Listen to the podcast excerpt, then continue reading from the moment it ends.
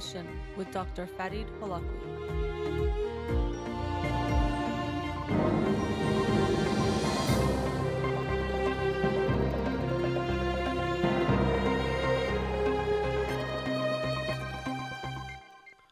Good evening and welcome to In Session with Dr. Farid Holakouee. I'm your host, Dr. Farid Holakouee, and I'll be with you for the next hour here on Radio Hamrah. Studio number to call in 310 441 0555. I'm a licensed clinical psychologist, so you can call in with any questions related to clinical psychology, including any emotional or psychological issues, parenting issues, and relationship issues as well. You can also follow me on Twitter or Instagram or like my page on Facebook to get updates on the show or suggest topics for the program. And the shows are uploaded at the end of each week to my SoundCloud page and free podcast on iTunes. Again, our studio number 310 441 0555 before I do the summary for the book of this week or the discussion for the book from the past week, um, I wanted to announce the book for this coming week. It was actually recommended to me by Sahand, who's a friend and um, who has recommended other books to me before, and he suggested this one, so I thought it's worth a read. I have not read it myself, but it's called The Happiness Trap by Russ Harris. The Happiness Trap How to Stop Struggling and Start Living by Russ Harris. So I'll be reading that this week, and we'll talk about it on um, next Monday's show. Hope you'll join me in reading that, and thank you again for that recommendation. Now let's get to the book for this past week, which in some ways is slightly different from other books I've read this year uh, or have included in the book club or book of the week list. Um, this one is not specifically about psychology, it's more looking at social justice or society in general, things going on. But I thought it was an important book, one I'd read before and wanted to introduce to the readers or uh, listeners. I'm sure a lot of people have read it, but wanted to make sure we talked about it at least once this year. So the book for this past week was Between the World and Me by Ta-Nehisi Coates. Between the World and Me. Um, and the book is an open letter from the author Ta-Nehisi Coates to his, at the time that he wrote it, 15 year old son, Samori, essentially talking about being African American or being black in America and what that means. Now, it's a, an open letter, but it's around 150 pages long. So, not typically what you might consider a letter, but it's looking at his own experiences, but also trying to share and impart some wisdom onto his son about what it is like for him, in his own experience, to be uh, black in America and what that experience continues to be. And the book is it's beautiful but sad at the same time, kind of like hearing uh, a beautiful beautiful song that can make you tear up. It has that same feeling because his writing is very poetic and the way he describes things makes you want to keep turning the pages and read more. But also, um, as I read it, I felt very sad when you try to understand or see what it's like for many members of our community. It does make you sad to see how things continue to be. And even what makes me more sad is the, de- the denial that many people have that to be black in America is a struggle now. They might say before it was, but now things have gotten better. Um, sometimes people talk about a post racial America, this idea that some people like to have that race doesn't matter anymore, and that if anyone brings up race, they are race baiting or um, they are bringing race into it or playing the race card when we need to continue talking about racism and race in the United States because it's a huge issue and has not gone away and won't go away unless we talk about it and deal with it. so, um, I won't do really a summary of the book because essentially it's a uh, an open letter and it talks about different experiences. But I'll talk about some of my thoughts related to the book and definitely uh, my thoughts and also talk about the book itself. Um, so to begin with, we can never know what it's like to be in someone else's shoes. We try our best and we're actually pretty good at it overall. Um, I was talking about that in the book Mindwise. I think that was Nicholas Epley was the author of that book um, talking about how overall we're very good at re- understanding each other, or quote unquote, as he put it, reading each other's minds.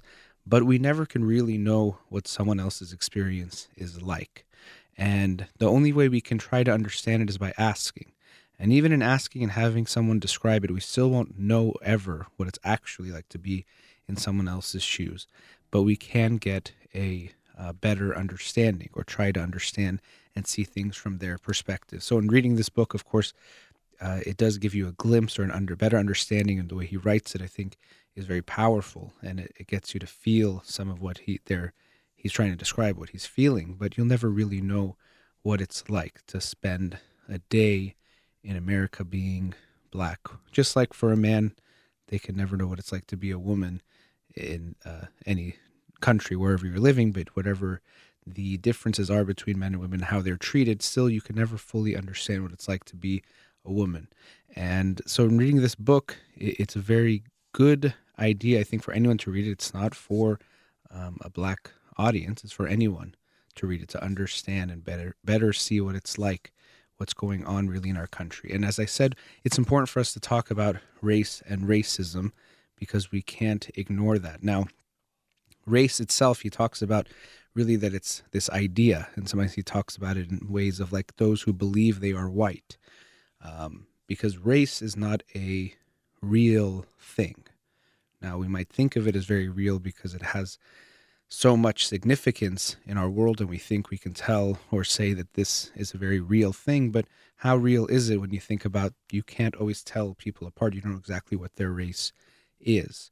Or um, if you go to certain countries, to you, everyone is the same race because they all look the same, but to them, they'll see three different races there that are very distinct, and they might even hate or dislike each other because of being from different racial backgrounds.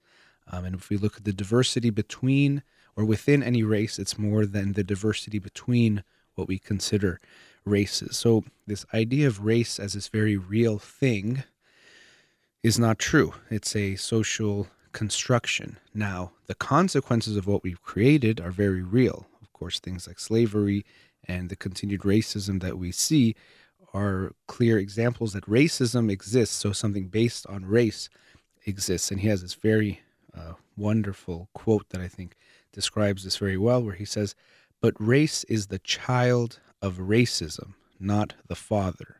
So essentially, it's not that there is race, this very real thing, and then racism came about because of that, but actually, racism was the original thing, um, and then we had race. So we wanted to differentiate, and we came up with the race essentially to do that, or that really it's not such a real thing. So a reminder that this idea and conception of race, as much as we think of it as so significant, it really is not and doesn't have to be. Now, because of how we've segregated and separated ourselves, different groups have created identities. And throughout the book, he talks about the black identity and different experiences he had. Uh, for example, growing up uh, poor in Baltimore and the violence of the streets and this feeling that he would never get to experience the dream, as he puts it. And he call, talks about the dream capitalized and the dreamers.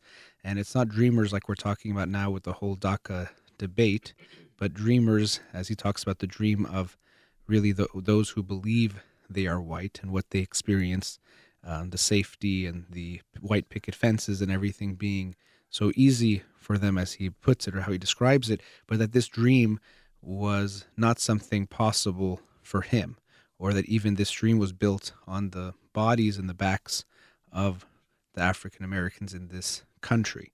And he does talk about different aspects of American history which is something that many people don't like to look at, or we think, okay, slavery happened, it's over, let's move on.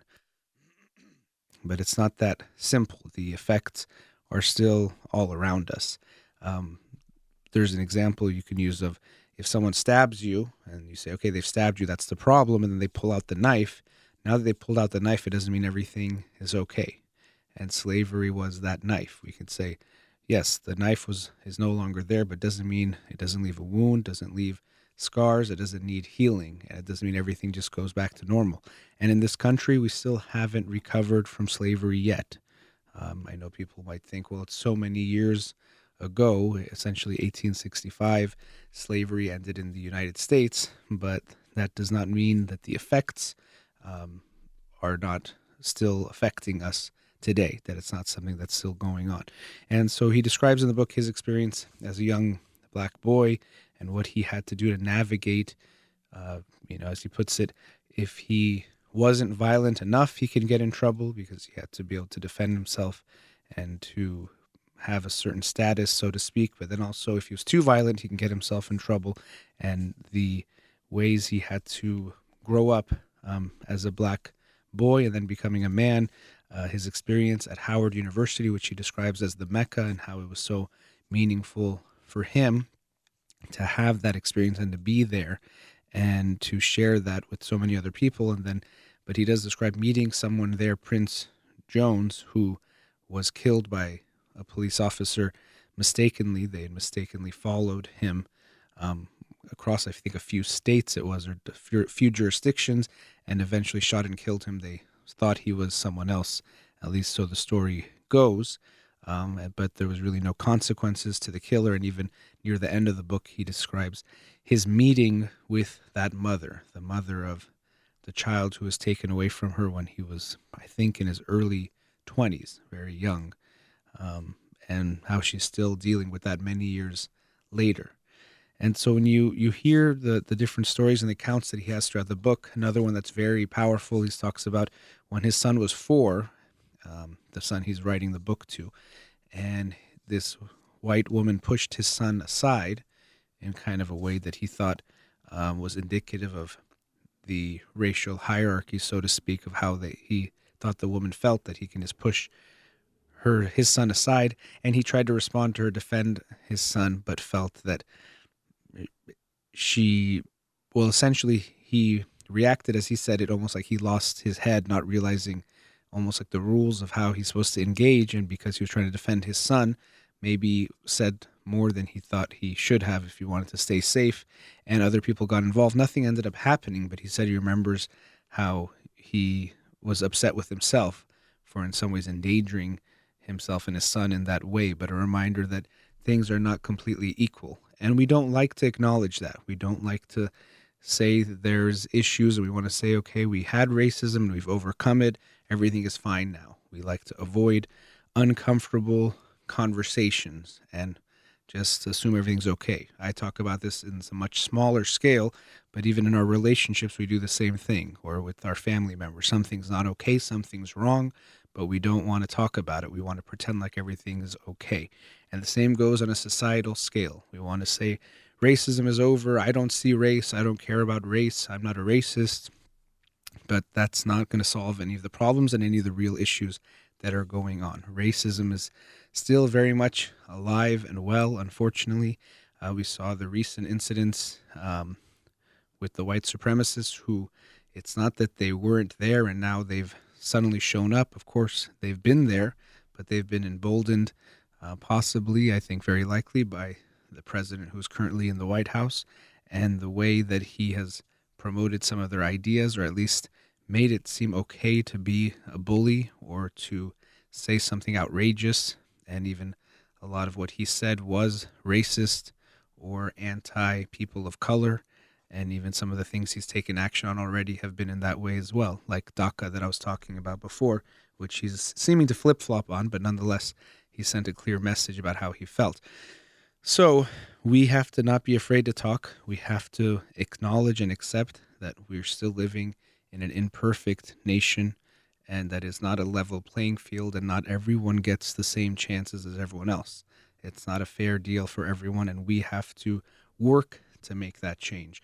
Not just black or not just even white, it doesn't matter what race or color you are or ethnicity, whatever background you have or claim to be or identify with, we all need to be involved to make things better and not be afraid to talk about it. And so I hope everyone would read this book um, as as a great I don't want to say introduction, but description from one individual's standpoint and a very smart and wise one at that. Ta-Nehisi Coates, Between the World and Me. I uh, hope you do read the book if you haven't already. And if you have any thoughts on it, would love to hear it, but you can call about that or anything else as we go into the next segments. And just again, a reminder of the book for this week, The Happiness Trap by Russ Harris. But I do want to say this was an important book that I wanted to include, Between the World and Me by Ta-Nehisi Coates. I wanted to make sure I included it at some point this year, and especially what was going on in Charlottesville uh, just last month. I thought it was important to, to introduce it now. So I hope you will go ahead and read that book. All right, we've reached our first commercial break. Studio number 310 441 0555. We'll be right back.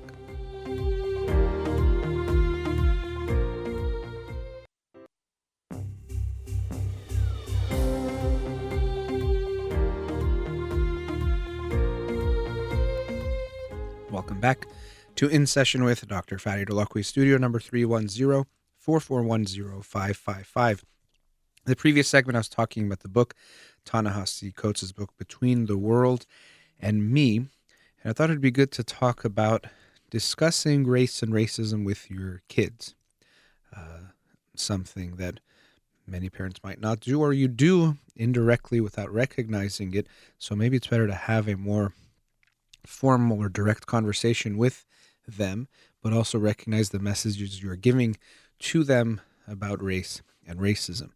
To begin with, you have to be aware that your kids are always listening to you in your explicit and implicit communication. They'll pick up on how you feel about different races, um, what you think, who you think is good, not good, what you think is good and bad about them, and all of that. They're paying attention to everything you say, so beware of that.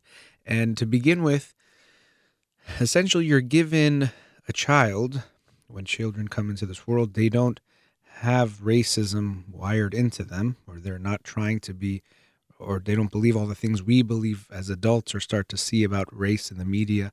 And otherwise, they have essentially a clean slate, so to speak.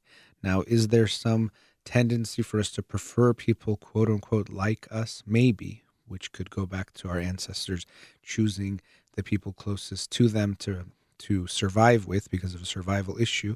But nonetheless, we know that when it comes to issues like race, what we see so clearly as race and differentiation, kids don't see that same way. Uh, a story I like to share is from a friend of mine um, speaking about another friend. They're showing us a video of this child in can't remember if it was Namibia, but it was I think it was Namibia. Nonetheless, uh, this child, her skin was very white, but she was raised in uh, that country, and all of her friends had dark skin. They were black, and when they asked her, "What's the difference between you and your friends?" to most of us who've been so um, influenced to be so sensitive to race and color, skin color, we would think that's the most obvious thing, but that was not what this young girl was saying. She would talk about height, or she would say our clothes is different, or other things, but that was not the most salient or important thing that was different between herself and her friends. So your kids don't have this idea of race. And yes, they're going to be exposed to the media and to friends and people around them and all of that. So can you completely guard them and put them in a bubble from everything racist that's going to be thrown their way? No. But you must recognize that your influence is a very, very big and significant one, and it's one that is definitely going to exist. So you want to make sure it's a good one rather than a negative one. And to begin with, I would hope you accept that introducing racism to your kids is not a good thing. Now, that might seem very obvious to say it. No one's going to say, I think it's good to teach racism to your kids. However, uh, many people do think, well, there are these truths about different races, so I want to, in essence, educate my kid or teach them about those.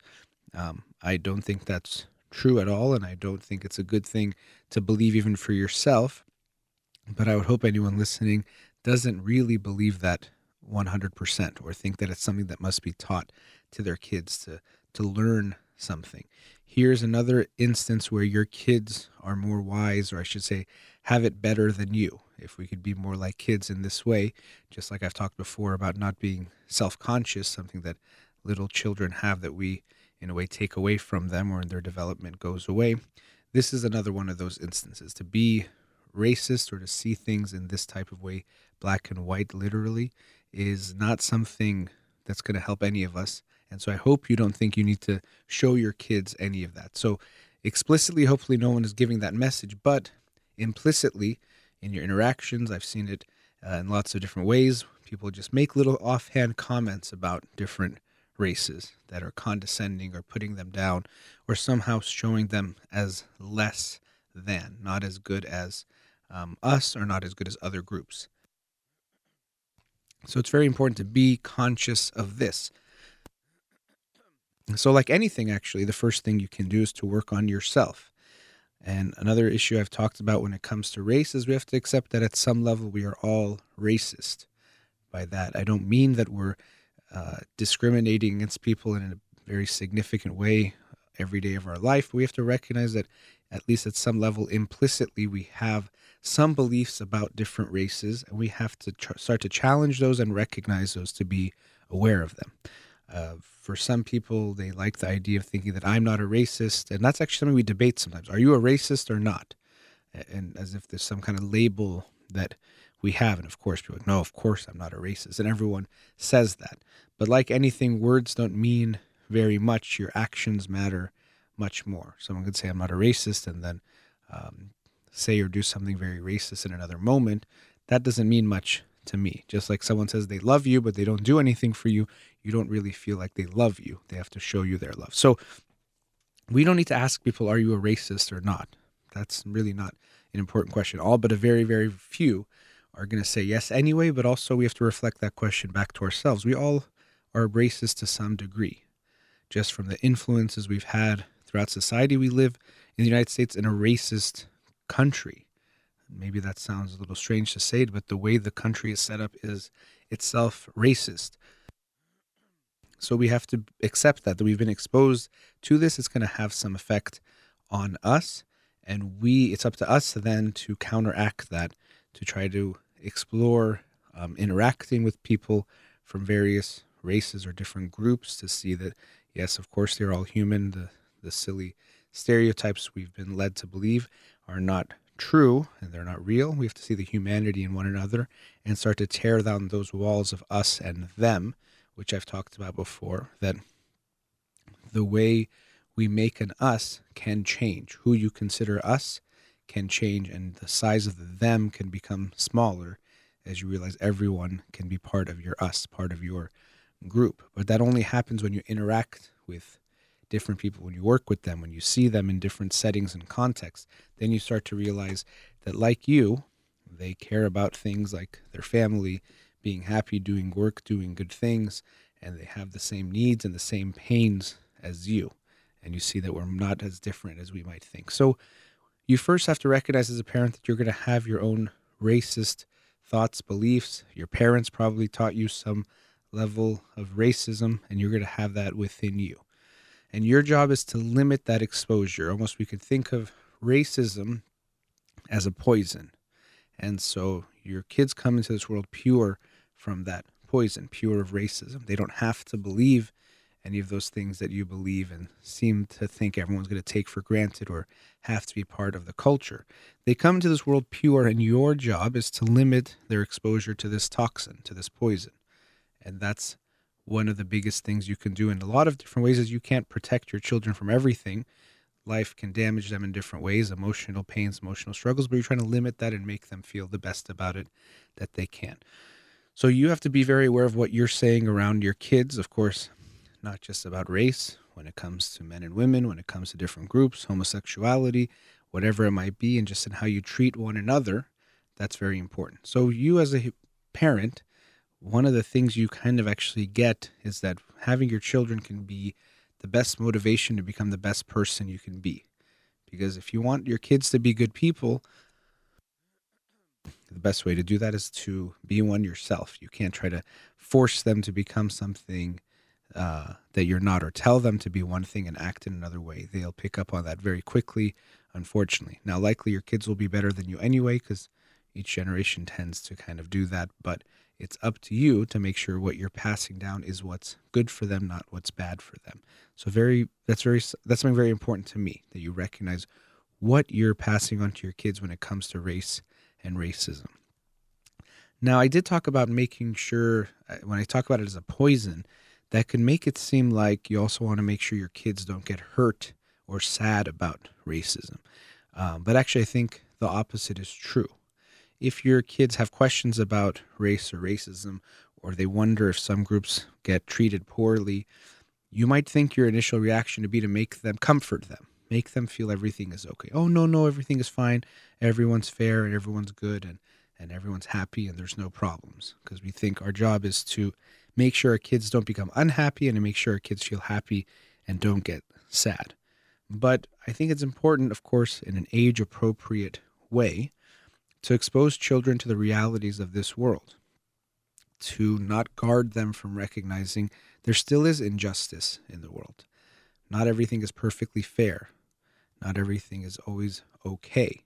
And in that way, one of their duties as a citizen is going to be always to try to fight for what's right or promote what's right and to try to make things better and more fair.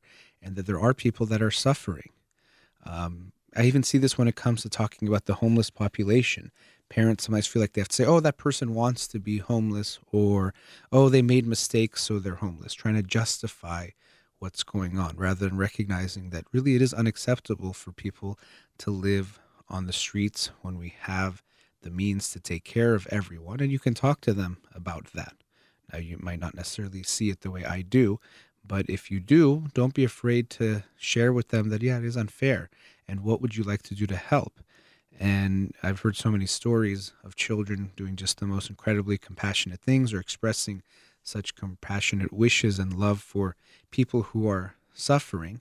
And I don't think that's a bad thing at all to allow your kids to recognize there is suffering in this world. You, you don't need to expose them to it constantly and make them very sad about it every day, but they should be aware of what's going on. So when race comes up, you can let them know. Yeah, there there is some things that are unfair in this country still. We've got we've done a lot better. Each generation is doing better, and that's why we're excited that you're going to contribute to that as the new generation to make things more fair, to make things better, and that in our family, you can create your family culture to be a culture where we fight for the rights of anyone. Doesn't matter who they are, what they are, anything. We're going to fight for anyone's rights. And every human being deserves to be treated fairly and with love. And that's something we're always going to do and we always are going to care about. So you can teach your kids that although things are not okay and things are not fair all the time and not fair for everyone, they can be part of the solution. Not only can they, they almost have to be or should be. We want to encourage them to feel that responsibility to do something about it. And yet again, here's another example of where you have to practice what you preach. If you just tell them to be a good person and to care, but don't show that in any way in your own life, well, it might not have much of an effect at all. But if you show them through your actions also, but through your words, that makes a big difference. And this idea uh, reminds me of a question I've been asked sometimes from some parents. They say, you know, our kids are raised in a wealthy neighborhood, but we want them to recognize that not everyone has life this easy, that there are people that are suffering or not doing so well. How do we how can I do that for them? And sometimes they're looking for a one-step solution. Like we're just going to drive through Skid Row one time, I'll tell them something and then they'll get it. Um, and that doesn't really work because when we do it in that way, when it's just almost like a museum that they're going to go see, but it's not really real and they don't connect with it, it doesn't really have an effect. They don't recognize the, the reality of it or doesn't they don't see how it can maybe affect them or connect to those people. But to really have the effect you're looking for, it has to be a more constant and consistent thing throughout their life where they recognize that people are poor, that it's not their fault that they're poor. Of course, people do have responsibility for what's going on into their life in their life to a degree, uh, to a very big degree. But still, there are a lot of injustices in this world, and we want to help those people. So, if you make it a monthly thing, or you talk about it often, or you interact with more people who are experiencing homelessness, that'll give them the message. But to think, how can I show them in one hour that homelessness is an important issue or that there's these injustices, it's not going to work. And the same is true when it comes to race and racism. Um, now, you don't have to force conversations every day, but you do want to make it a topic that you talk about when it comes up and not shy away from it. I think a lot of parents they think I don't know all the answers. I don't know what to say. And the good news is you don't have to. You're not supposed to know everything. You can be curious with your children. Say, you know, I'm not so sure about that. We can look it up together or study it together. Or, you know, I don't know. That does sound unfair. I don't know why it's happening. You don't have to exact, have an exact scientific explanation for racism and every historical fact that has contributed to the, the state of affairs at this time. You cannot know. So don't be afraid to talk about these conversations because you won't have the perfect answer. You don't need to have them. Your kids are not expecting it. And you can be curious with them and even explore with them. Your job as a parent isn't to fill your kids with knowledge, it's to actually bring out the best in them. And actually, you'll probably be amazed by the things they can teach you about race and racism that you've never thought of. Um, I've taught lots of classes with kids of different ages talking about a lot of social justice issues, including racism, and I'm learning from them every time I do it myself because they see things in a way with fresh eyes that we unfortunately no longer have, and you can learn a lot from them. So, like many topics I introduce on this show, don't be afraid as parents to discuss important issues with your kids. Don't keep things taboo, thinking that it's better for them not to worry about these things. They can't handle these things. They don't want to talk about these things. It might make them sad. Guess what? It might make them sad, and that's okay. They'll be sad for a little while, but they'll be more connected and understand their world better and hopefully make a positive impact in that world. So you if if you want to be connected to this world as an adult or a child, it has to make you sad sometimes. That's the only way you're going to want to make things change, and that's okay. That type of sadness can be for a good reason for the right reason and to show your kids what's actually going on in their world. And we know that the way that most of the world's problems are going to change is by the new generation who doesn't see things the way we do, who's more wise or will be more wise than we are, uh, taking the right steps and right actions and doing things in a different way. All right, going into our last commercial break. Studio number 310 441 0555. You're listening to In Session with Dr. Farid Holakouee.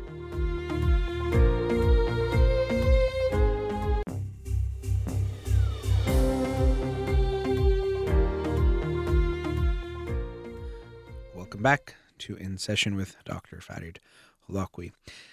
You know, I wanted to conclude the show talking about a, a topic that has come up a lot um, in various areas of my life, dealing with a lot of people, also in my private practice, but just in general.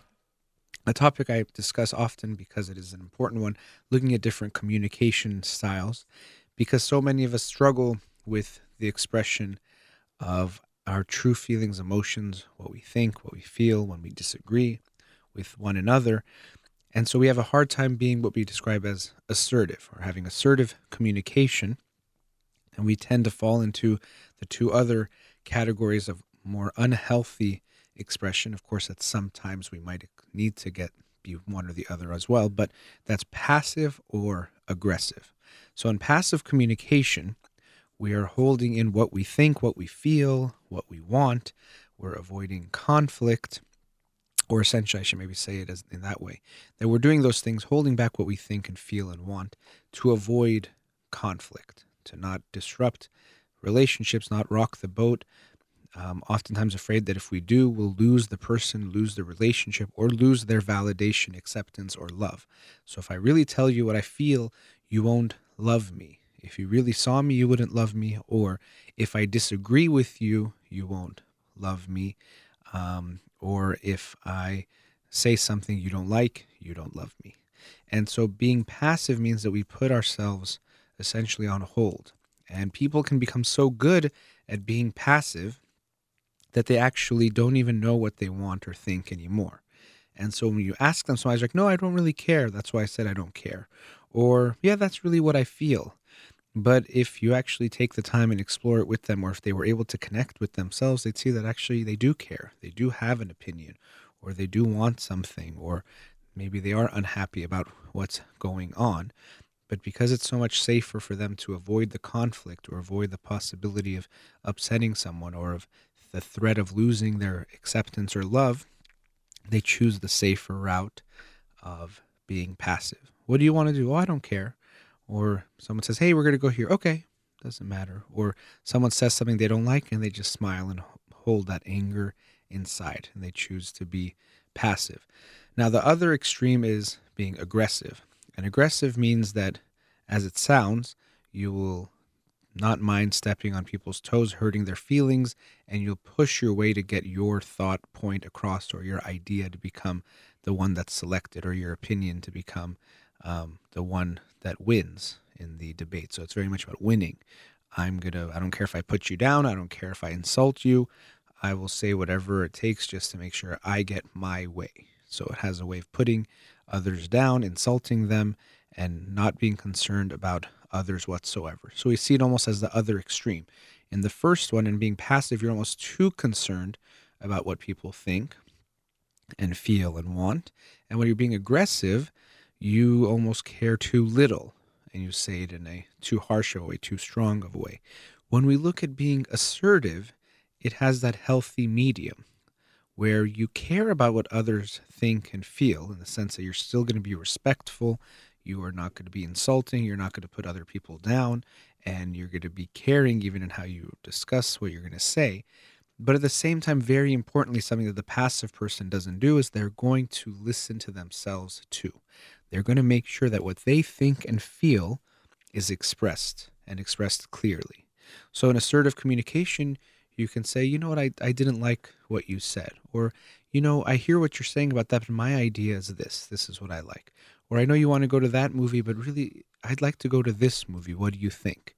So you say your idea and you're going to discuss it with them. You're not going to, in, in a, the passive person would say, okay, we'll go to whatever movie you want. That sounds good. The aggressive person says, no, we're going to this one because I want to see it, or else I won't go see a movie with you. But the more assertive person is going to say, this is my opinion. I'm not going to step on your toes, and it's going to be a discussion, but I'm going to share what I think, what I feel, what I believe. And for most people, being assertive is not easy, especially because for most people, it wasn't modeled. Um, if we look at the Persian culture, for example, we see extremes of passivity and uh, aggression.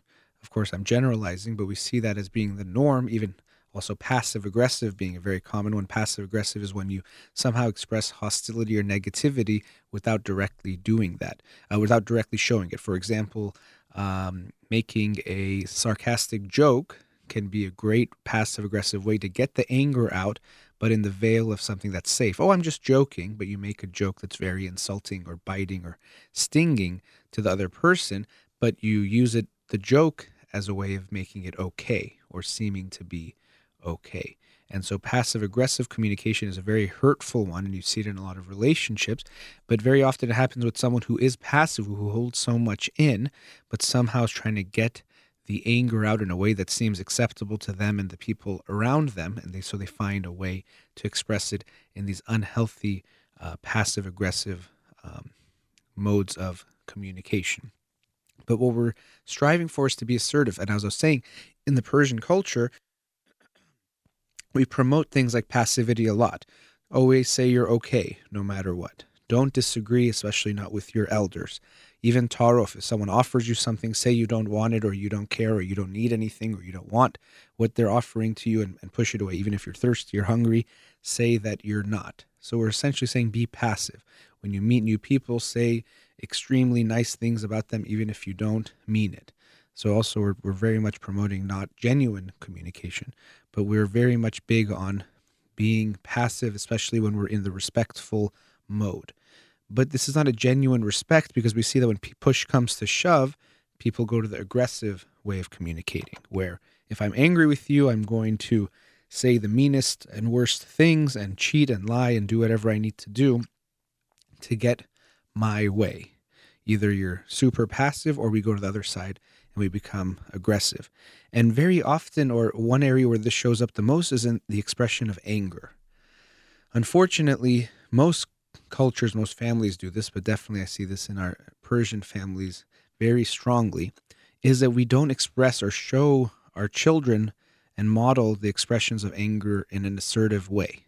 So we almost make anger this uh, taboo emotion, something that's not okay.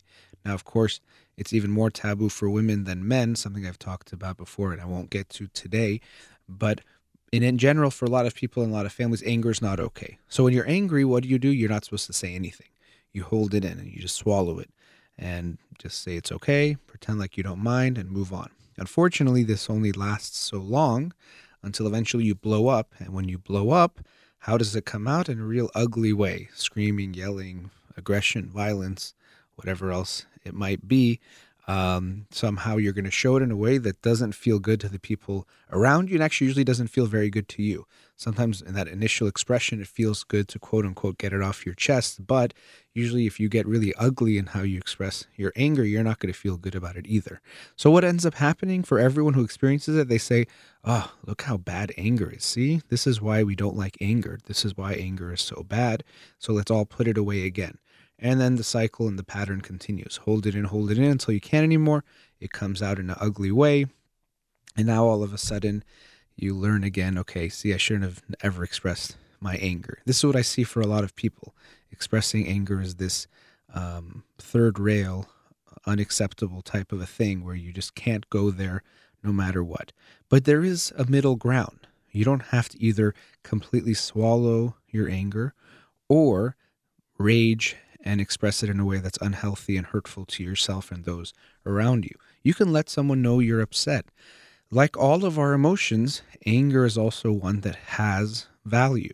It's not just a quote unquote negative feeling.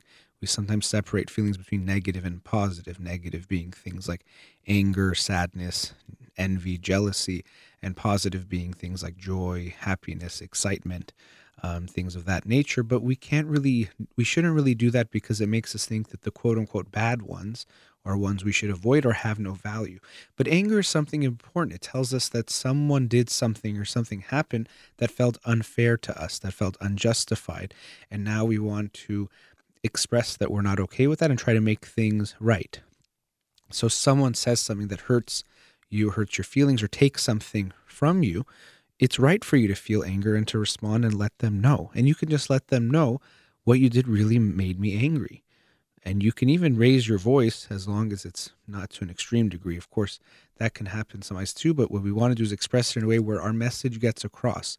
When we're yelling and screaming and throwing things, yeah, the person knows we're angry, but we lose sight of the actual issue at hand and the anger itself becomes the issue. That's what we're dealing with. But if we express it in a way, hey, you know what, what you did really bothered me yesterday, and actually I'm still angry about it, then we can have a conversation.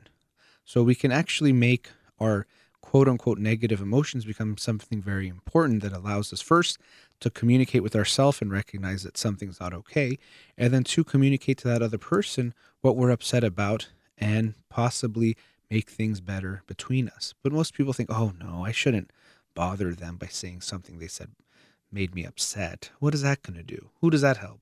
No one likes to have that conversation. And you're right about that part. Most people don't like having those uncomfortable conversations. But the only way to have a genuine relationship means that you have to express those feelings, let them know that they upset you. And if there's someone who can tolerate that, now you've opened up the door to create a much closer relationship. And when it comes to becoming assertive in general, um, something I experience when I'm working with my clients is sometimes they'll say, okay, this sounds really good. And they're all excited about being more assertive, especially someone who's been passive their whole life. They're like, oh, I'm going to finally say what I want to say. And we're working on why they've been passive their whole life, the experiences in childhood, the messages they got, the experiences they've had, and now how they continue to do that. But I don't want to do it anymore. I'm going to be assertive. And then they start being assertive. And then they come back the next week and they say, oh, thanks a lot. I made eight people upset this week by things that I said. And then, then we have to talk about how, yeah, that's how assertiveness works. When you tell people what you genuinely feel, sometimes they're not going to like that. The point of being passive, or the way that people think it works for them, is that it allows you to avoid conflict. But when you stop being passive and start becoming assertive, you're sometimes going to rub people the wrong way. You're going to disagree with people. You're going to say things that they might not like to hear but that are your truths. And if you still say them in a, a respectful, kind way, you're still being assertive and not being aggressive, but it doesn't mean they're going to like what you have to say. So just think about if someone came up to you and said, you know, something you said yesterday didn't make me feel good and I'm upset. Of course, you're not going to be so thrilled by that and it might make you feel uncomfortable or not very good. But if it's someone you care about, you want to know how they actually feel. So be ready that when you go to someone and express to them you're a disagreement or something you don't like about what they said or did, they're not going to be so excited about it. But it's the only way to create a genuine and happy relationship. So we must be ready that when we become more assertive, when we express all of our emotions, and especially if we start to express our anger, people aren't necessarily going to be so excited to hear it, but it's going to be important for us in being genuine to ourselves and to our relationships to express it. So we can't be afraid to do that and think that because people are responding negatively or don't seem to like it, then I should stop. That's the reason you never did it in the first place. You thought you had to do something because of other people only. Well, because she doesn't want to hear this, I'm not going to say it. Because he's going to get upset, I'm not going to say it. But that's not how genuine closeness and emotional intimacy works. Emotional intimacy, genuineness, openness, which are all necessary to create a close relationship, means I'm going to be me and I'm going to tell you who I am and show you who I am in a respectful, caring way. And I want that back from you because in that way we can become closer.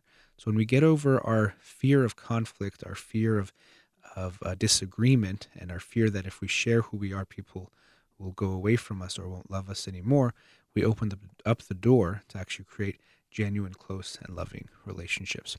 All right, we have to wrap up the show for today. Thank you to Amir here in the studio and everyone listening out there. The book for this week is The Happiness Trap by Russ Harris. I hope you'll join me in reading that, and I'll talk about it on next Monday's show. You've been listening to In Session with Dr. Farid Holakouee. Have a wonderful night.